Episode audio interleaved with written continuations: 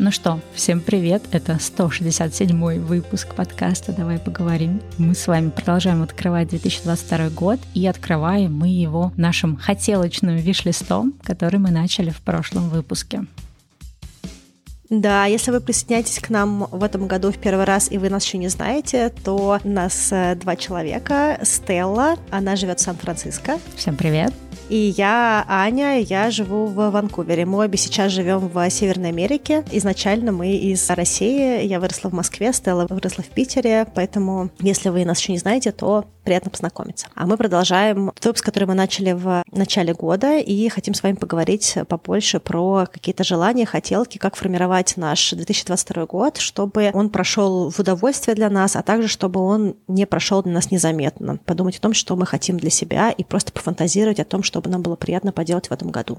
А еще мы хотим этим выпуском, этим предыдущим, создать себе такое позволение мечтать без того, чтобы начинать начало года с какими-то такими серьезными намерениями, исключительно какие-то цели. Вот мой план, вот мои действия. Это все хорошо, когда мы ставим себе цели и прописываем какой-то четкий план действий, но иногда здорово начинать год в каком-то таком более творческом, более таком мечтательном, более креативном ключе и просто дать себе возможность для начала хотя бы просто помечтать, а чего я хочу, какие у меня есть хотелки, что я мог бы включить в список своих каких-то мечт, свой виш-лист. И именно этим мы с Аней занимаемся эти два выпуска. Если вы не слушали прошлый выпуск, то идите послушайте. А мы продолжаем. И в моей категории «Попробовать убрать из «попробую когда-нибудь» есть несколько вещей. Первое — это работа в кофейне или с кофе. Не знаю, как давно вы присоединились, знаете ли вы, что я очень люблю спешлти кофе, кофейни третьей волны, что я нерд на тему того, чтобы выбирать обжарщиков. Даже здесь в Канаде первое, что я сделала, когда я вышла с карантина по прилету, я пошла в кофейню Specialty и купила себе зерна для воронки и вкусную кружечку кофе и гуляла по солнечному Калгари с кофе. Поэтому для меня идея про кофе, она очень большая, она меня раскладывается на много разных вещей. Во-первых, просто, в принципе, побыть рядом с кофе, с кофейной культурой, с кофейной индустрией и как-то ее через себя пропустить на другом уровне, не только на уровне человека, который кофейный энтузиаст, ходит по разным кофейням, знает обжарщиков и много чего еще. А второе, что я на каком-то этапе хотела открывать свою кофейню, у меня даже были всякие идеи напитков, много чего еще тоже было, и какие-то из этих вещей я вижу, что реализовали другие люди, какие-то кофейни, в которых я была в разных странах, но я не знаю, как будет дальше, и будет ли когда-нибудь у меня какое-нибудь свое кафе, кофейня, место с завтраками, место со сладостями, место с чем-нибудь еще, но сейчас в моменте мне хотелось бы чуть-чуть больше интегрироваться в кофейную тусовку, и мои хотелки на 22 год — это узнать больше людей в кофейной тусовке в Канаде. Мне, в принципе, также было бы здорово и интересно узнать людей из кофейной тусовки Specialty в Москве и даже дистанционно как-то пообщаться. Возможно, мы могли бы как-то прикольно сколлаборироваться и как-то еще быть друг другу полезными. Ну и я хотела бы чуть-чуть больше в эту сторону попробовать. Я уже написала в одну кофейню, что я готова у них побыть темп-бариста, потому что мой хороший знакомый Никита обучал меня, как делать Specialty кофе в Москве. Никита, привет, если ты нас слушаешь. И, наверное, 22 год будет для меня таким годом, когда я чуть-чуть больше буду узнавать людей, знакомиться, общаться и, может быть, даже поработаю в любой роли в кофейне, просто потому что мне очень интересно быть частью этой индустрии, частью этих таких вот э, комьюнити, да, кофейного комьюнити, кофейного комьюнити specialty. Да, у тебя, видишь, кофейная тема, а у меня вот э, тоже была одна из таких важных тем мечталок и хотелок. Это все, что связано с моим хобби вязания, но хочется это как-то расширять. Даже я бы не назвала, что это конкретно хобби вязания. Для меня скорее хобби какое-то такое создание одежды для себя. То есть помимо того, что я планирую добывать еду, я еще хочу создавать одежду. Меня очень впечатлила книга, я уже где-то ее несколько раз, мне кажется, упоминала, Thrift Mend Make, про то, что ну, такой более осознанный подход к созданию своего гардероба. Ну, поскольку мне не надо ходить в офис, у меня нет каких-то требований, да, по какому-то там дресс-коду или еще чему-то, то я, по сути, могу выбирать все, что я хочу носить, и мне не надо ни под кого подстраиваться, ни под членов семьи, ни под каких-то там какую-то тусовку, да, которая от меня чего-то требует. То есть, в принципе, я могу носить все что угодно. И за этим также, ну, поскольку у меня есть какой экологичный тоже подход, мне очень стал отзываться подход вот именно создания одежды для себя, переделки какой-то одежды, ремонта одежды, да, то есть если что-то выходит из, не знаю, эксплуатации, можно ли как-то это переделать, апсайклить, как-то надстроить, надшить. И вот вот в этой книге как раз такое вот это движение. Там девушка целый год делала эксперимент, что она не покупала новую одежду, и у нее была задача всю одежду либо находить в секонде, либо чинить, переделывать, апсайклить то, что есть, либо создавать одежду, ну, с основным фокусом на создание. И она, благодаря тоже этому эксперименту, она познакомилась с большим количеством людей. Здесь это в Америке называется fiber artist, то есть человек, который работает с волокнами, да, ну, я не знаю, как это по-русски называется. То есть сюда относятся люди, которые придут, люди, которые ткут сами ткань, да, то есть вот именно все ручное вот это производство, это наша тема любимая хендмейда, которую мы уже затрагивали в конце прошлого года, которые вяжут, которые плетут. Ну, в общем, все виды какого-то такого ручного, не знаю, ремесла, ручного творчества. Ну, вот именно с точки зрения вот именно работы с разными волокнами, люди, которые, не знаю, выращивают каких-то альпак, выращивают коз или овечек, еще что-то. И вот если вчера даже я перед сном слушала очень классный выпуск про девушку, у которой своя ферма, она там восстанавливает породы каких-то там российской длинношерстой овцы так далее. Я рассказывала мужу про этих овечек. Он такой, зачем ты слушаешь про разведение овец? Надеюсь, мы не собираемся разводить овец. Я такая, ну я тоже надеюсь, что не собираемся, но кто знает, куда это все идет. Ну, слава богу, пока негде их разводить. Но мне стало очень интересно больше как-то про все это узнавать, больше, наверное, находить людей, которые занимаются так или иначе каким-то творчеством, связанным с текстилем, волокнами, файбер, да, вот это все. И как бы расширять. То есть не просто тупо, да, там самой что-то там вязать по каким-то описаниям, а, не знаю, может попробовать прячь. Я очень хочу попробовать красить пряжу. Я даже в какой-то момент купила пряжу, которую можно покрасить, начала даже собирать какие-то растения, с которыми, ну, в общем, изучала тоже долго эту тему, но так у меня не дошли руки. Вот. И вот это вот хочется больше этого в следующем году. И даже я сейчас подумываю о том, чтобы попробовать сделать тоже такой эксперимент, то есть э, не покупать ничего из того, что можно сделать самому. То есть я не уверена, сколько, что у меня это будет прям стопроцентный эксперимент, да, потому что ну, есть какие-то вещи, которые, например, связаны со спортом, какие-то такие высокотехнологичные ткани. Я все-таки не совсем про сто процентов, да, такую хиппи-натуральную ткань. То есть я считаю, что для каких-то задач лучше подходят высокотехнологичные синтетические ткани, но тем не менее все-таки, наверное, процентов там на 80-90 хочется вот попробовать этот эксперимент реализовать. И вначале мне казалось, что это как-то совсем нереально. Я, по-моему, летом или весной прочитала эту книгу и думаю, блин, классно, но не для меня. Но вот как-то полгода я созревала и поняла, что, возможно, я все-таки постепенно к этому созреваю, чтобы какой-то такой сделать эксперимент в 2022 году, создавать себе самой то, что мне нужно. И туда все от аксессуаров каких-то и заканчивая одеждой, и даже, может быть, какими-то предметами декора и мебели. Да, если вы не слышали прошлый выпуск, то Стелла также собирался выращивать свою еду, поэтому... Нет, не выращивать, добывать. Это... А, ну хотя выращивать тоже, но это такое. Пока негде, к сожалению, выращивать. Ну, в общем, да, если вы хотите узнать больше про жизнь Стеллы, вы можете, в принципе, составить план ее на 2022 год, как она собирается выращивать еду, собирать еду, есть грибы или другие ягодки, которые найдены в лесу, путешествовать на Вене и, видимо, путешествовать на Вене с мужем и с овцой. Ну, в общем, короче говоря... У нас есть собака. Собака, да. Вот, в общем, да, много, много интересных вещей.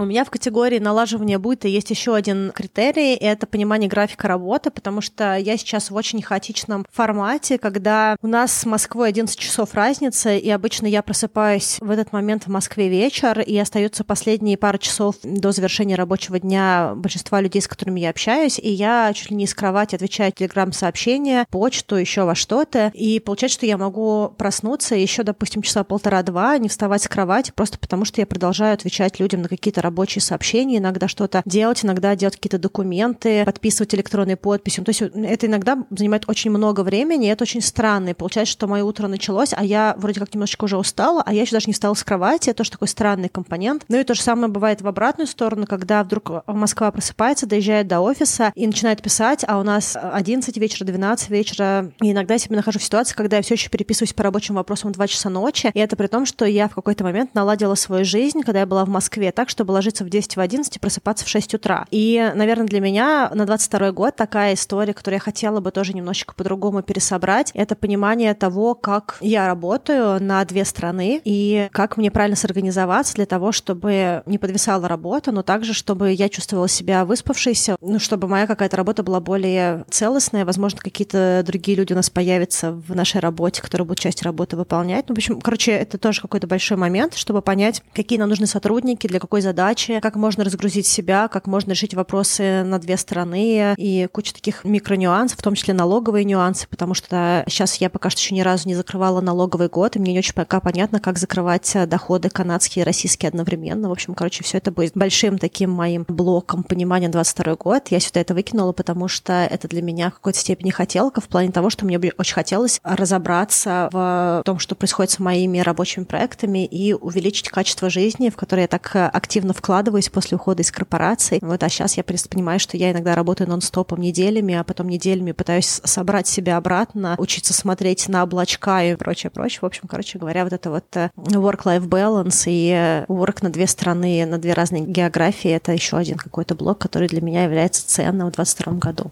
Да, это значит, что это ожидание и реальность. То есть ты когда работал в корпоративном офисе, ну, в корпоративной какой-то среде, у тебя хотя бы какая-то была граница, а когда ты работаешь на себя, когда у тебя свой бизнес или ты фрилансер, то есть эта граница, на самом деле, казалось бы, да, она должна быть более четкая, она очень размывается, и это тоже огромный путь, именно как-то наладить какие-то системы для себя, чтобы одно не пожирало другое, чтобы была возможность балансировать все это, потому что для меня вот как раз в прошлом году это было большим таким уроком, потому что, мне кажется, весь год я просто пробыла в каком-то выгорании, выгорания, хотя я от многих людей это слышала. Понятно, что события, которые происходят в мире, они тоже как бы накладывают свой отпечаток, но я прям впервые почувствовала, что физически все мои проекты чувствуют себя хорошо, а я чувствую себя абсолютно максимально нехорошо внутри этих проектов. И наоборот, в те периоды, там, предыдущие годы, когда все было не так хорошо, и у меня было больше задора. И для меня, конечно, тоже в 2022 году это важный фокус, не растерять все уроки, полученные в 2021 про то, как формировать баланс отдыха и работы. Мы где-то, да, тоже вопрос поднимали в каком-то из выпусках или это был Q&A, я сейчас не помню. И вот как-то все таки наладить какую-то систему, когда есть эта граница, и когда ты можешь отдыхать, не задумываясь о том, что ты сейчас должен в этот момент работать. То есть, знаешь, какой-то guilt-free отдых, это, наверное, тоже такой цель на следующий год. И сюда же больше, наверное, какой-то фокус на здоровье, на физическое здоровье, на активный образ жизни, подвижный. Я вот как-то летом начала бегать чуть-чуть, потом осенью у меня был какой-то прям в ноябре или в конце октября, я уже не помню, был какой-то задор, я начала каждый день вообще заниматься спортом. В общем, я миксовала разные виды спорта и растяжки, и зарядки, и вот на йогу начала ходить снова, и бег делала, и какие-то там в спортзале штуки там для спины начала делать, и как-то я впала в какой-то такой задор, что мне было классно делать это каждый день, и я даже в моменты, когда я такая, ой, сейчас нет времени, я понимала, что нет, нет времени, это значит, что это не в приоритете приоритете. А если это для меня в приоритете, значит, время всегда найдется, что все остальное хоть потоп. И вот мне хочется продолжить как-то вот этот задор в следующий год и прям реально каждый день заниматься спортом. Я даже для мотивации себя купила себе часы, которые показывают, сколько там шагов я прошла, сколько калорий сожгла, какая была степень активности. Если, например, я долго сижу за компьютером, не двигаюсь или там что-то еще делаю такое статичное, мне часы говорят time to move, пора двигаться. И я вот очень хочу, чтобы следующий год он прям, что два предыдущих года, мне кажется, были такие очень ленивыми, ну, в том числе потому, что мы меньше выходили из дома, чем до этого. И вот хочется как-то больше какого-то движения, и чтобы оно прям было на ежедневной основе. Чтобы такое было ощущение, когда без движения уже плохо. Слушай, ну по поводу спорта и прочих активностей я очень тебя поддерживаю. Вообще, мне кажется, что когда спорта мало, очень мало энергии для работы. Я заметила, что даже когда я сюда переехала, я первое время ходила много, но у меня не было никаких спортивных активностей, потому что я что-то не могла с расписанием разобраться. И вообще, в принципе, у меня какое-то такое было немножко кислое миграционное состояние. И пока я не начала ходить и плавать в бассейне, периодически физические нагрузки получать дополнительно к хождению, качать руки, где-то какие-то упражнения high intensity делать, немножечко начала бегать, мне было не очень бодро. Вот, хотя само по себе даже хождение много, оно дает определенный ресурс ресурсы и энергию. Мне кажется, что все равно какой-то спорт, который немножечко нас нагружает и даже утомляет, он тоже очень полезен. Ну, по крайней мере, я по себе заметила, что такие спортивные активности, они тоже очень хороший вклад дают в качество жизни, поэтому я думаю, что я тоже какие-то вещи в этом смысле буду поддерживать. Я вообще очень много занималась разными спортом до того, как я упала в декабре 2020 года со сноубордом. Мне кажется, что я весь год была в таком немножечко щадящем режиме относительно спорта и прочих активностей спортивных. И сейчас я понимаю, что пришло время все-таки выходить из этого такого полуспящего состояния спортивного и больше заниматься активностью. Да, и у меня еще, знаешь, какой-то такой дополнительный появился слой сознания вот эти спортивного образа жизни, ну, такого, я бы сказала, подвижного, да, не обязательно спорт, может быть, вообще танцы, хайкинг, поход за грибами, все что угодно, хоть прогулки с собакой на два часа. У меня появилось еще такое понимание, что надо пробовать больше новых вещей. Я помню, как пару лет назад я попробовала пилатес, попробовала пилон, причем мне казалось, что это вообще не мое, но я, не знаю, так полюбила вообще все эти активности. К сожалению, потом переехали, и у меня уже не было подходящих по цене и доступности залов. Но вот именно вот этот момент пробования нового, потому что я часто сталкиваюсь с тем, что я начинаю упираться с каким-то спортом. Допустим, я ходила на йогу два раза в неделю, мне очень нравилась наша преподавательница, у нее своя методика, но потом она прекратила занятия в связи с пандемией, то есть у нее только онлайн занятия, я сходила, мне это не подошло, и я начала, знаешь, упираться в то, чтобы заставить себя дома делать йогу. Я такую пробовала, секую. И при этом я абсолютно не тот человек, которому по кайфу делать йогу дома в одиночку, то есть я могу делать кроссфит, я могу делать какие-то растяжки, упражнения, ну, скорее даже я бы сказала активные какие-то вот именно кроссфитовские штуки. Я легко могу делать одна, потому что, наоборот, я такой, знаешь, веду такой спокойный образ жизни, потом я пошла, попрыгала, поделала какие-нибудь бёрпи, еще что-то, и мне это по кайфу. А вот именно йогу я себя не могу заставить. Я пока сижу в какой-то асане, смотрю по сторонам, такая, ой, надо пыль протереть, ой, надо цветок полить. И я реально могу посреди йоги встать, понимаешь, полить цветок. Потому что, ну, мне прям скучно. И я поняла, что очень важно замечать эти вещи и разнообразивать, э, экспериментировать и так далее. И я вот прям думаю, что надо будет вот в этом году, ну, опять же, если позволит, да, условия, пробовать какие-то новые вещи. Например, у меня муж все хочет куда-нибудь там кикбоксинг или еще что-то походить. Ну, какие-то, знаешь, эти групповые тренировки. И я думаю, в принципе, прикольно, может быть, даже вместе походить. Ну, даже, может быть, если мне это не понравится, то есть пока для меня не звучит как что-то, что там дзюдо или еще что-то у меня может зайти, но как минимум это повод куда-то сходить. Ну, если разрешат, да, заниматься без масок, потому что для меня большая проблема, я не могу заниматься в маске, я задыхаюсь. Но, в общем, если это все можно будет делать без, то я думаю, что надо пробовать разные вещи. И иногда бывает, что тебе, может быть, как-то не заставить себя бегать, не заставить себя заниматься йогой дома, еще чем-то, а потом ты находишь такой вид активности, да, спортивный или какой-то еще, и тебя от нее так прет, что тебе уже не надо заставлять. Вот я хочу больше пробовать новые вещи, которые мне раньше казались странными, пробовать просто ради пробования. Мне очень это отзывается. Я тоже много чего пробовала на протяжении, мне кажется, 2019 года. И мне очень нравился контемп, которым я занималась танец. У меня есть в плане спортивной такая история, которую я не знаю, когда-нибудь реализую или нет. Я пока не уверена, что она случится в 2022 году. Скорее всего, не случится, но мне очень хотелось бы попробовать паркур. Я, конечно, сейчас гораздо дальше, чем в 2019 году от той физической формы, которая, как мне кажется, требуется для человека, который увлекается паркуром. Но я предпочитаю равно гибкая, сажусь в шпагат и достаточно мобильная, но я не уверена, что мне хватит дыхалки на всякие штуки, но опять-таки, возможно, это моя иллюзия, потому Ты что... можешь делать кувырки по земле. Да-да-да. Я, кстати, могу, и за счет контемпа я могу переворачиваться через голову в разные стороны, там какие-то другие штуки. Я, кстати, пробовала на Бали паркур, мне очень понравился именно тем, что там есть какой-то элемент разнообразия, он не скучный получается, и что там не просто, да, ты какое-то повторяющее движение, поэтому попробуй обязательно, если найдешь. Я, кстати, в этом смысле думала тоже про скалазний болдеринг, я пробовала несколько раз, и что-то в последнее время я тоже об этом задумываюсь. Хочется такое место, чтобы выйти из дома и куда-то пойти, потому что наше занятий для дома достаточно, а вот хочется именно таких, которые можно делать за пределами. Да, но тут в Ванкувере очень много всего, что можно делать за пределами. Мне кажется, что в плане outdoors активности, да, каких-то активностей не дома, тут все для этого есть. И хайкинг, и сноуборд, и педалборд, и плавание, и, ну, вообще куча-куча-куча всего. Мне интересен паркур, я, может быть, до него когда не дойду. Но я вообще заметила в 2021 году, когда я переехала сюда, что есть какие-то иллюзии, которые я себе сама сказала, что это так. И как только я начинаю больше узнавать, я понимаю, что очень много того, что мне казалось, это есть, это на самом деле все не так выглядит. Мне кажется, что, возможно, с паркуром тоже такая история, потому что в моей голове это люди, которые прям образцово-спортивные, такие акробаты, быстрые, ла-ла-ла. Но, возможно, это какие-то люди, которые очень продвинутого уровня, а базовый какой-нибудь уровень паркура, он, возможно, супер примитивный. И э, то, как я себе представляю, даже ожидание реальное, что это вообще ни разу не так, и можно спокойно идти и заниматься, и моего спортивного уровня более чем достаточно для того, чтобы это делать. Ну вот не знаю, дойду или нет, но мне всегда хотелось это попробовать. Ну, мне кажется, знаешь, еще вот такая важная вещь, что мы часто демонизируем такие желания попробовать, потому что либо мы думаем, да, что вот если уж начал, то потом доводи до конца, да, наш этот отсылочка к выпуску завершать несовершаемый. То есть мы не позволяем себе попробовать просто ради попробовать. То есть если попробовать, то сразу какая-то должна быть польза, не знаю, получить разряд какой-то, да, там, поучаствовать в соревнованиях. И люди так вокруг это видят, и мы сами тоже так часто к этому относимся. А я вот хочу от 2022 года больше такой легкости того, что пробовать новое, да, вот, ну, как бы я не собираюсь там никаким спортом заниматься профессионально, я не собираюсь из этого делать что-то такое прям хобби номер один, то есть это явно не то, что для меня будет хобби номер один, но пробовать чисто ради какого-то нового опыта, нового общения, нового экспириенса. Новых каких-то эмоций и ощущений. Мне прям хочется. Я вот сейчас так тебе сказала тоже про скалолазание. Вспомнила, что когда вот я жила в Москве, у меня очень много было разного спорта, и там вейк, я на акробатику ходила, хотя я вообще нифига не атлетичный человек. Хотя я абсолютно не атлетичный человек. Э, я ходила полгода или год на акробатику и так не смогла ни одного сальта сделать, потому что у меня очень много на эту тему было страхов. Но при этом это не мешало мне получать удовольствие. И если вот убрать вот этот вот элемент, что если пошел, то обязательно получай разряд КМС, или если пошел, то обязательно должен с какой-то скоростью дикой прогрессировать. Вот если без этого, как-то вот делать просто себе в удовольствие, да, просто по фану, мне кажется, столько вообще этой радости может принести. Так что да, это прям один из таких важных блоков, наверное, хотела на этот год.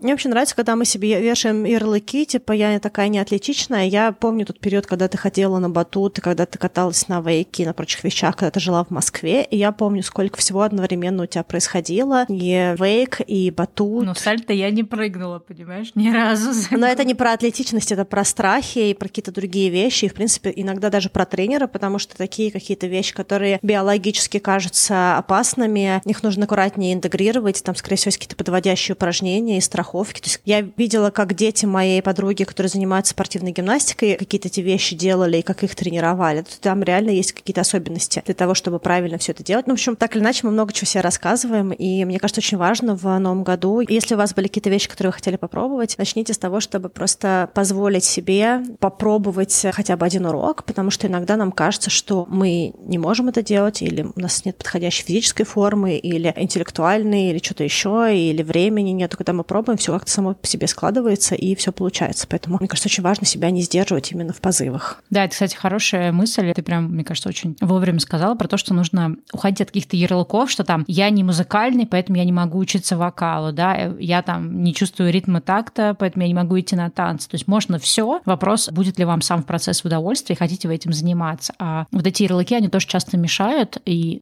мне кажется, важно их отпускать и делать не, вопреки даже иногда этим ярлыкам, если очень хочется. Да, это знаешь про целеполагание, про то, что все время кажется, что мы должны что-то делать для чего-то еще. А зачем ты хочешь танцевать? А зачем ты хочешь фотографировать? Да, потому что все время вот это вот полезная менталити, да, что нужно обязательно делать для того, чтобы что-то с этим потом большое случалось. Но вообще это иногда просто про опыт, про удовольствие, про то, чтобы лучше контактировать с самим собой, со своим телом, если мы говорим про какие-то спортивные вещи или про танцы, или про что-то еще. Иногда для новых знакомств, иногда просто для того, чтобы переключиться с работы, которая очень много занимает ресурс. То есть, в принципе, принципе, очень много вещей, которые мы делаем без какого-то долгоиграющего плана именно в этой активности, в этом каком-то хобби и прочее. Да. Ну что, будем двигаться к следующей категории.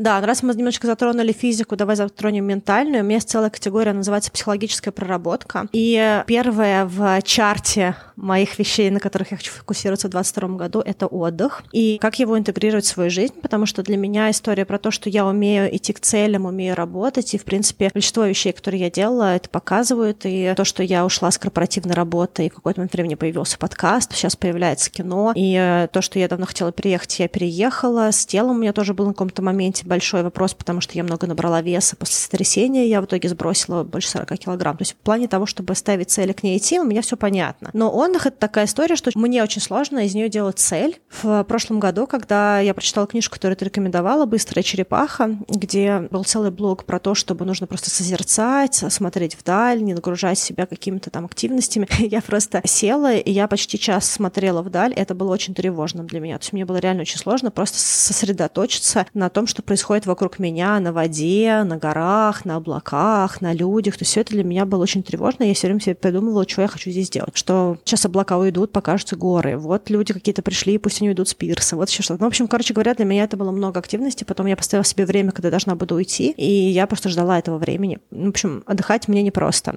Поэтому для меня история на 22 год — это попробовать в том числе ничего не делания и э, где-то потупить, ну, потупить не серия с 15 девайсами, курсами, аудиокнигой, переписыванием и параллельно еще с какой-то физической работой а-ля high-intensity тренировка или что-то еще именно потупить вот так, чтобы вдаль погулять, без звука погулять, просто остановиться, посидеть с кофе. У меня была такая вообще идея, мне так хотелось просто налить себе вкусный кофе, спуститься вниз. Я живу прямо около воды, около залива, и просто дойти до воды, сесть. Я даже нашла несколько укромных скамеечек, которые не на проходе. И просто там посидеть и посмотреть вдаль, просто подумать о чем-то своем, без звуков, без телефона. Но я так и не вышла пока что туда. Надеюсь, что у меня сложится с этим. И, наверное, отдых большая часть того, что я хочу попробовать для себя поделать в 2022 году.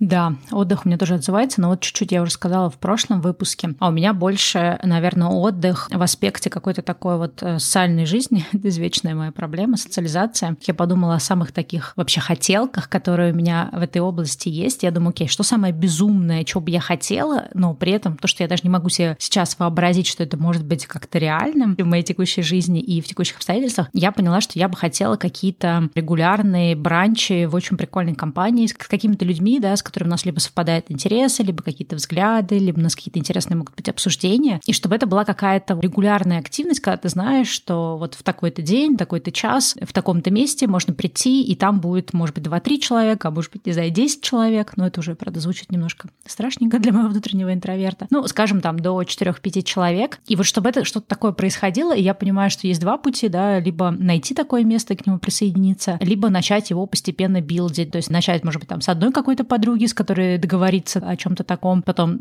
присоединить вторую и третью и так далее. И, в принципе, это то, как я жила в Москве. У меня было очень много друзей из разных компаний, и я все время как-то людей объединяла, хотя эти люди казались совершенно необъединяемыми, и это всегда было очень круто. И я совершенно забыла про этот свой скилл, как-то объединять людей в одном месте из разных компаний, и хочется это все делать. Другое прошлое, здесь нет такого количества компаний, и понятно, что последние два года они тоже как-то не очень сильно расширяли круг общения, но это вот такая, наверное, хотелка, может быть, даже не на 22 может быть, в том числе на 23 год. Посмотрим, как вообще жизнь будет сейчас разворачиваться вкладываться. И это, знаешь, это отличается от того, что просто пойти встретиться с подругой. Это именно какая-то тематическая штука, знаешь, когда ты объявляешь какую-то тему, все приходят и на эту тему общаются. В общем, что-то такое хочется. Я как раз слушала подругу, она рассказывала, как она ходила на такой бранч-воркшоп на тему поиска своего стиля, там всякие архетипы в одежде и просто какие-то такие темы, да, около одежной. И она говорит, это было очень прикольно, потому что это был такой и момент чего-то интересное узнать, и при этом момент познакомиться с какими-то классными людьми, пообщаться, что-то такое такое. Вот, вот хочется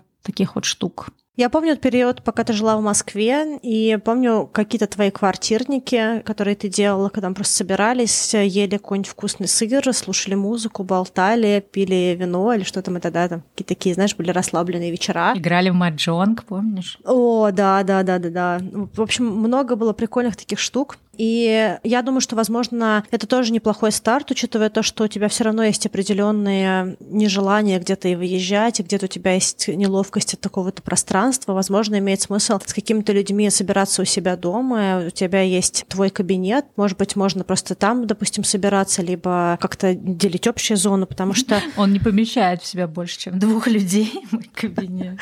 Но это не совсем так. Вот я даже сейчас вижу, мы записываем, там очень много пространства, там есть ковер. Я помню, что когда мы были у тебя на Пролетарской, там тоже не было достаточно много пространства в гостиной, и мы просто все сидели, где сидели, куча людей на полу, на подоконнике. Я думаю, что это не вопрос того, сколько людей как помещается, а того, что, в принципе, это делать. И, видишь, поскольку у меня с социумом проще, вообще с общением с людьми, поэтому мне кажется, что ну, важно найти такое пространство, которое тебе комфортно, явно для тебя комфортнее дом, и, возможно, если ты не готова очень много выезжать ездить по каким-то там кафешкам, ресторанчикам куда-то далеко, то, возможно, имеет смысл делать какие-то бранчи у себя дома. Все-таки вы с мужем много чего прикольного готовите. Он вообще классно готовит, поэтому, может быть, можно делать такие штуки. Короче, подумай о том, как сделать так, чтобы эти вещи, они были в комфортной тебе зоне, да, именно в зоне психологической, я имею в виду. И я вот прям сейчас подумала о том, что, возможно, то, почему это работало в Москве в первую очередь, потому что было много вот таких вот залипательных вечеров, когда просто сидели, говорили ни о чем, темы постоянно менялись, люди приходили с какими-то людьми. Я много раз была на твоих квартирников, и каждый раз я видела людей, которых я никогда до этого не видела, потому что кто-то кого-то приводил. Короче, мне кажется, что просто нужно начать где-то, иногда просто с одним, с двумя друзьями, оно постепенно будет билдить находится. Поэтому это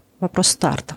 И я бы не откладывала на 23 год то, что можно сделать в 22-м. Но это к тому, что пока особо некого приглашать, понимаешь? В Москве была разница в том, что у меня было миллион разных знакомых, которых, в принципе, можно было пригласить. А пока такого нет. То есть для начала нужно найти знакомых перед тем, как чтобы их приглашать. Минусы иммиграции в моем случае. Я знаю, как несколько людей, которых можешь пригласить, но мы об этом поговорим в другом выпуске. Вот. А сейчас, чтобы поступательно двигаться от э, твоей социальности в какие-то другие вещи, которые можно интегрировать в 2022 году, я могу сказать про свои. Для меня это перестать копить вещи, серии «почитаю потом», «сделаю потом», «надо будет сделать вот это», «надо будет сделать вот то». У меня огромное количество статей в покете, которые я собираюсь почитать, огромное количество неразобранных фотографий, куча всего на жестких дисках, очень много книг во всех приложениях и в североамериканских, и в российских, типа Литреса, и здесь, типа Либби, в которых много книг, которые я хотела бы прочитать. Иногда эти книги падают какой-то безумной скоростью, не успеваю их обрабатывать. В общем, очень много всего направленного на будущее время. И сейчас мне, наверное, хочется, чтобы всякие мелкие вещи, которые я себе планирую, они у меня просто случались. И не складировать лист ожидания, потому что лист ожидания вызывает у меня определенное чувство тревоги, что надо это делать. И мне бы очень хотелось бы, чтобы контент и многие другие вещи, они немножечко органично вписывались в мою жизнь, а не были каким-то перееданием интеллектуальным. И дела, и задачи, и люди, и все на свете, чтобы это было как-то более сбалансировано. Про вещи у меня тоже есть штука, но она не, совсем такая, как твоя, но где-то, наверное, будет совпадать. Я тут недавно посмотрела прикольное видео, которое называется ADHD Friendly Home. То есть эм, у нас был выпуск какое-то время назад про СДВГ, да, людей, у которых очень такие импульсивные, многочисленные интересы, которые легко отвлекаются, которым сложно сфокусироваться, они могут переключаться от одного действия к другому, пока они идут от компьютера на кухню за водой, по пути, не знаю, что-то прибрать, отправить почту, посмотреть кино и так далее. И я подписана на очень прикольный канал на английском, который называется How to ADHD, и девушка сделала классное видео про то, что весь ее дом, он таким образом адаптирован под ее задачи, чтобы она, ну, по сути, знаешь, это дом эффективный под тот тип личности, который есть у тебя. Это не обязательно, что у человека должен быть СДВГ, но ты подходишь к своему дому не то, что, да, есть какие-то вот привычные стандарты, где что хранится или как что организовано, а ты спрашиваешь себя, каким образом я этими вещами пользуюсь, как часто я ими пользуюсь, и что я могу сделать для того, чтобы вот сделать это более user-friendly, friendly, да, более эргономично для себя. И она, допустим, рассказывает, что когда она делает кофе, она начинает метаться по кухне, тут у нее лежит кофе, тут у нее лежит, э, там, не знаю, сахарный песок, тут еще что-то, еще что-то. А кофе, допустим, она часто пьет. Она для себя сделала такой кофе стейшн, да, или ти стейшн, где у нее просто все в одном месте. То есть у нее такая стоечка прям, и там все стоит от мололки до кофейного аппарата и всего-всего. И это очень прикольно. То есть это вроде такой простой пример. Кажется, что в нем нет ничего такого. Но это маленький лайфхак, какая-то, не знаю, адаптация дома под то, чтобы экономить себе время. Я стала тоже в последнее время задумываться об этом, и вот ну, есть такие тоже планы 2022 год, адаптировать свой дом тоже под какие-то свои особенности личности. Допустим, я понимаю, что когда я занимаюсь каким-то хобби, если я все раскладываю, да, если там требуется много каких-то причиндалов для этого хобби, я все это разложила, и мне потом сложно все это собрать на место. Или, например, я чем-то не занимаюсь, потому что мысль о том, что надо будет разложить, потом собрать, она меня, короче, фрустрирует. И я стала ко всему подходить, а как это можно сделать проще. У меня, например, появились такие хаос-коробки, которые которых я хочу больше завести. То есть, когда ты просто берешь и все скидываешь в коробку, и это все, что там относится к какому-то хобби, и дальше складываешь там в шкаф. То есть, тебе не надо как-то это аккуратно раскладывать. Я, например, поняла, что абсолютно там раскладывание по каким-то выдвижным шкафчикам для меня не работает. То же самое я купила две таких больших доски, которые вешаются на стену. Я не знаю, кстати, как они называются по-русски. По-английски они называются pegboard. Это такая доска. В Икее они тоже есть, которые втыкаются разные там крючочки, прищипочки и прочее. То есть это, по идее, вообще доска для организации воркшопа или ремонтного какого-то такого, это может такие, ну, мы приложим картинку, чтобы вы понимали, что это такое. И я поняла, что, например, для меня складывать вещи обратно по шкафчикам и прочим каким-то полочкам, это очень напряжно, а когда я взяла что-то, что у меня висит передо мной на стене и повесила обратно этот крючочек на стене, это работает гораздо более эффективно. То есть, в общем, я сейчас очень много пересматриваю чего в своем доме и думаю о том, как это сделать более эргономично. То же самое, например, тот же полив растений. У меня в каждой комнате стоит бутылка с водой, что когда я прохожу мимо этой бутылки, и этого растения, я вижу это все, и такая, а, бутылка с водой, надо полить. Потому что я знаю, что если мне нужно будет пойти в другую комнату за лейкой, я могу отвлечься, еще что-то, или вообще там передумать. То есть вот такие вот какие-то маленькие лайфхаки в доме, которые помогут, во-первых, с организацией пространства, а во-вторых, вот упростят какие-то, да, вот такие вот итерации. И то же самое у меня есть какие-то сейчас задумки по поводу того, как сделать тоже такие ADHD-friendly привычки, чтобы, например, был более убран дом. Ну вот хаос-коробка — это одна из них, когда я просто беру все и скидываю в коробку и убираю ее под стол, например. Я смотрела это видео, там как раз у нее был момент, что она проводочки так скидывала, что она перестала их как-то пронумеровывать, она просто у нее все, все шнуры были в одной коробке. Тут прикол не только в том, чтобы пространство было более оптимизировано под задачи, это, ну, почему это было про ADHD дом, про СДВГ дом, потому что когда она отходит хотя бы на два шага, у нее абсолютно меняется фокус того, что она видит, и она начинает делать это. То есть, допустим, она между проливом кофе проходит между раковиной, где стоит, к примеру, какая-то посуда, которую нужно помыть, она забудет, что она шла за кофе, она просто начнет начнет мыть посуду. Да? То есть вот из-за того, что есть вот такое очень быстрое переключение, и потом очень сложно вернуться в то, что ты делал, фактически то, что она делает, она сокращает возможность для переключения мозга, и таким образом больше делают с того, что она планирует. И мне кажется, что очень прикольно, хотя девочка меня немножечко подбешивает это, я не могу ее смотреть, но концепция очень прикольная. Вообще очень здорово, когда мы немножечко осознанно подходим к своему пространству, и мы его под себя адаптируем. Наверное, это проще людям, которые живут одни, потому что мне, допустим, гораздо проще адаптировать свой дом под свои задачи, чем, допустим, когда есть другие люди тоже, с которыми нужно делить пространство, и тут могут быть нюансы. Вот. Но вообще очень, очень прикольно, когда можно думать про себя и думать о том, как э, оптимизировать э, то, что вокруг нас находится. Да, и знаешь, это тоже касается каких-то стереотипов. Допустим, мы когда только въехали в свою квартиру, ну, в своем смысле, в съемную, и здесь в Америке все сдается без мебели, мы такие, так, ну что нам по списку нужно купить обеденный стол, еще что-то, еще что-то. И потом через два года мы продали этот обеденный стол, потому что мы поняли, что мы им вообще не пользуемся, мы едим реально специально за маленьким журнальным столом в гастиной, что мы любим сидеть на полу и посмотреть телевизор и есть, а этот стол превращается просто в хранилище. И я, например, поняла тоже в рамках каких-то таких ADHD-friendly, что у меня в квартире нету стульев никаких особо, ну, за редким исключением, никаких там таких вот горизонтальных поверхностей, потому что они просто становятся скоплением всяких вещей. То есть ты просто приходишь, кидаешь куртку, приходишь, кидаешь там, не знаю, сумку. Понятно, что кто-то скажет, что ну а в чем проблема повесить на место? Ну вот я поняла, что можно, конечно, мечтать о том времени, когда ты будешь таким супер организованным, подсказка никогда не будешь, а можно просто, да, вот хакать дом, и я поняла, что у нас не должно быть никаких горизонтальных поверхностей, потому что они собирают. Я прям прошла, посмотрела, какие у нас есть там кресла, стулья, какие-то консоли, все, что было, мы, короче, от всего избавились, и теперь это помогает немножко тоже в организации пространства.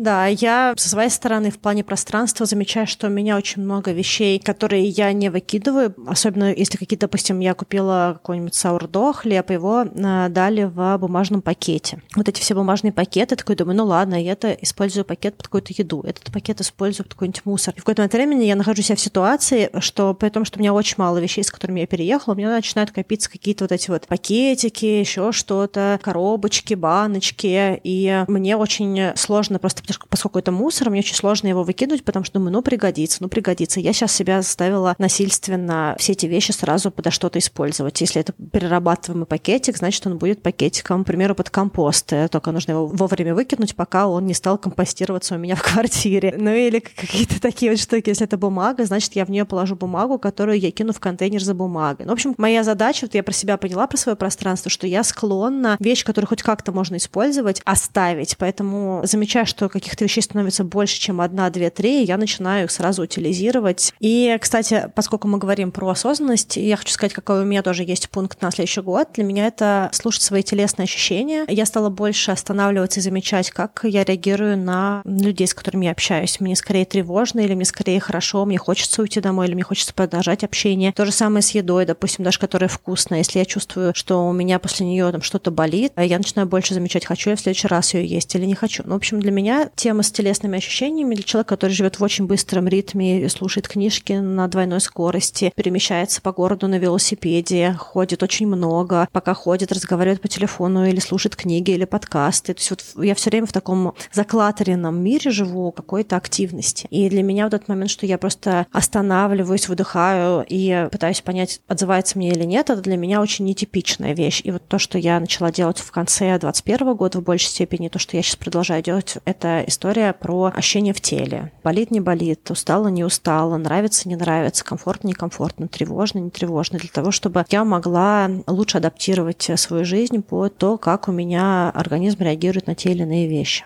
Ой, слушай, крутой пункт, у меня его не было, но можно сказать, что он тоже совпадает с моими мыслями, особенно вот этот момент устала, не устала. Я недавно поймался на том, что я сижу там уже в каком-то адском ночи, что-то там монтирую, и у меня есть четкое ощущение, что, знаешь, я уже делаю на последнем издыхании, когда уже вся энергия держится на волоске, но я как будто бы себе говорю, ладно, сейчас вот еще чуть-чуть осталось, хотя реально не чуть-чуть. То есть я сейчас еще у меня там осталось, условно говоря, минут 15-20 монтажа, а потом это надо все переслушать, добавить там всякие какие-то еще титры и прочее. То есть это вообще ни разу не еще чуть-чуть, но при этом я почему-то продолжаю это делать, хотя в какой-то момент уже, знаешь, от такой усталости начинает такое уже чувство тошноты от этого проекта, от того, что ты монтируешь. И я впервые подумала о том, что я заметила это вот именно на каком-то уровне ощущений в теле, да, то есть не какое-то вот осознание, наверное, я уже устала, потому что три часа ночи, а я все еще монтирую, а именно на уровне ощущений, что меня уже подташнивает от этого проекта. И я подумала о том, что в какой-то момент, да, вот у нас были тоже выпуски в свое время про интуитивное питание, в какой-то момент мы все учились понимать вообще вот эти отношения с голодом, когда ты действительно голодный, а не когда ты просто ешь, потому что еда появилась перед тобой, или нужно что-то заесть, или положено, да, уже типа обед, то есть ты, может быть, не чувствуешь голодным, но вроде как обед надо поесть. Или то же самое с насыщением, да, когда ты долго тренируешь себя и пытаешься понять, а как вот мне почувствовать это чувство насыщения едой и не уходить в то, что часто происходит с современными людьми, да, мы все переедаем, либо потому что едим быстро, либо нам нравится текстура, мы продолжаем это грызть, хотя на самом деле мы уже давно наелись, но мы не можем это почувствовать, потому что вот именно как-то тело перестало подавать нам сигналы голода настоящего и там, подавать сигнал насыщения. И я вот подумала, что в отношении да, вот этой усталости и бодрости, готовности еще немножко поработать или моменты, когда надо сказать все, это тоже очень сильно завязано на неумение считывать или даже, я бы сказала, не то, что считывать, просто замечать вот эти телесные штуки. И я вот тоже много думала в конце тоже года, что надо учиться чаще как-то себя останавливать, такой, так, а что я сейчас ощущаю? У меня сейчас есть еще силы продолжать. Ну, знаешь, у меня бывает такое, что я сажу записывать видео, какое-нибудь уже третье по счету, у меня нет сил, но я продолжаю его тянуть, и оно получается какое-то нудное, и в итоге я потом все равно эту съемку выкину. И вот как научиться в этот момент спросить себя, а может быть уже не надо дальше, да, там из себя выдавливать, что просто вот оно не идет, потому что на физическом уровне нет желания говорить или что-то рассказывать, или нет какой-то такой вот бодрости, с которой хочется рассказывать. Поэтому, да, телесная штука тоже тоже, наверное, такая довольно-таки важная для меня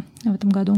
Для меня еще рядом стоящий с телесными ощущениями это вообще паузы, потому что когда мы очень быстром темпе, мы не можем ничего вообще в себе заметить, потому что мы фигачим, да, если так можно сказать. Поэтому для меня тема с паузами, она большая. Я, в принципе, такой очень быстрый человек, поэтому для меня паузы обычно съедаются. Даже в разговоре я могу говорить монотонно, быстро, что очень сложно врезать какую-то фразу, если я не останавливаюсь и не беру воздух. Поэтому для меня история про то, чтобы брать паузу, она большая, и я хотела в следующем году больше на это тоже акцентироваться, брать паузу перед тем, как ответить на сообщение, особенно на какое-то бомбящее сообщение. Не ответить какую-то грубость, которую я потом могу пожалеть, потому что я слишком эмоционально в моменте или меня что-то расстроило, и брать паузы в каких-то, в принципе, ответах, когда я не понимаю, хочу или не хочу, и вроде какой-то вот этикет говорит, что нужно ответить положительно, а я сама не знаю, и я, я иногда отвечаю положительно, а потом думаю, зачем я ответила, я вообще не хочу делать, и человека уже ну, нельзя скинуть, потому что тогда я, получается, подведу, и вот эти вот вещи, они меня очень периодически тревожат и мешают мне наслаждаться жизнью, потому что я во что-то вписываюсь очень быстро на эмоциях, а потом я должна соответствовать тем обещаниям, которые я дала, и тем ожиданиям, которые сформировались у людей ввиду моего ответа. Поэтому пауза тоже большая часть и то, что я хотела бы сделать для себя в следующем году. Ну что, у меня остался последний пункт наших хотелок, и он прям будет такой очень сильно отличаться от всего того, что мы говорили последние, там, не знаю, 15-20 минут. Это такая безумная хотелка, которая точно не сбудется ни в 22-м, ни в 23-м году, хотя кто знает. Но сейчас такую длинную подводку, потому что это очень будет странная история. Мы когда с тобой решили записывать этот выпуск, мы куда-то поехали с мужем, и я говорю, слушай, у тебя есть какие-нибудь мечты? А он такой человек, который э, очень гармонично живет своей жизнью, он э, находится в моменте, то есть ему не надо для этого ничего делать, он просто наслаждается моментом, моментом, он всегда понимает, когда что-то перестать делать, когда пойти отдохнуть, когда пойти поработать. То есть у него нет вот этих всех экзистенциальных метаний, которые есть у нас Аней. Это очень забавно, конечно, быть в отношениях с таким человеком. С одной стороны, это как-то тебя устаканивает, а с другой стороны, ты все время смотришь и думаешь, блин, почему некоторые люди так живут? Тем не менее, я решила его спросить. И он такой, да нет у меня никаких мечтаний, у меня все хорошо. Типа, у меня все есть. Я такая, господи, вот что это за люди, да, у которых все есть? Вот я говорю, да ну такого же не может быть. Он такой, да не знаю, все, что я хочу, у меня есть. Это при том, что не какой-то он там человек, который живет там, не знаю, на яхте или летает на личном самолете. То есть у него достаточно обычная жизнь, но его это все устраивает. И не делает ничего такого сверхъестественного по моим меркам, но может этим наслаждаться. И в какой-то момент я ему говорю, слушай, да нет, у тебя же есть мечта. Я знаю, я знаю, какая у тебя мечта. Он такой, да нет никаких мечт. И я говорю, ну я не буду тебе говорить, но я тебе гарантирую, что в какой-то момент ты ее сам произнесешь. Он такой, чего? И, в общем, короче, мы с ним сидим, Он очень любит смотреть видео на YouTube, связанные там, с спасением каких-то животных, каких-то, знаешь, там диких животных, собак, спасение, все вот эти, знаешь, dog rescue и прочее, прочее. И вот мы сидим, и он в какой-то момент такой говорит, блин, если я когда-нибудь выиграю лотерею, а он, кстати, регулярно покупает лотерейные билеты, но это такая, мне кажется, американская тема. Он говорит, если я когда-нибудь выиграю лотерею, я знаю, что я сделаю, я куплю огромное ранчо буду заниматься спасением животных и всех собак, которых там где-то ты нашел, какие-нибудь там rescue dogs, будут они все жить на моем ранчо. И причем между вот моментом, когда я его спросила про его мечту, и вот этой ситуации, это было очень смешно, был, прошел буквально день или два, потому что он регулярно об этом говорит. Я говорю, ну вот, это же есть твоя мечта, чтобы купить большой такой дом с большим полем, и там просто, не знаю, как это, как это называется, не реанимация животных, реабилитация, да, какая-то для всяких животных, санаторий для всяких взрослых животных. Потому что мы даже когда обсуждаем появление второго животного в нашем доме, даже люди детей обсуждают, появление второй собаки. Вот мы все время говорим о том, что это будет, скорее какая-то возрастная собака, потому что мы обязательно хотим взять с приюта, из питомника. И вот у него есть такая мечта, и я понимаю, что я, э, ну, где-то готова к этой мечте присоединиться. Это было бы очень круто, конечно. У меня был бы свой дом с огородиком, надеюсь, без овечек, но, может быть, даже и с овечками, а он бы там занимался бы реабилитацией. Если это rescue овечка, которую вы спасли, Стел, мне кажется, что вот... Да, да, да, а он бы занимался бы реабилитацией собачек. У него очень много терпения по уходу за людьми, за животными, то есть у него какая-то безграничная. Вот у меня, наверное, нет столько запаса, знаешь, вот ресурса на уход за кем-то, на заботу, а у него этого очень много, и мне кажется, он был бы вообще идеальным человеком для этого. Но он, к сожалению, не бизнес-ориентированный, чтобы это прям начать это делать, но он все время говорит то, что если бы я, типа, выиграл бы миллион долларов в лотерее, то это то, куда бы я потратила эти деньги на создание такого ранчо. Прикольно.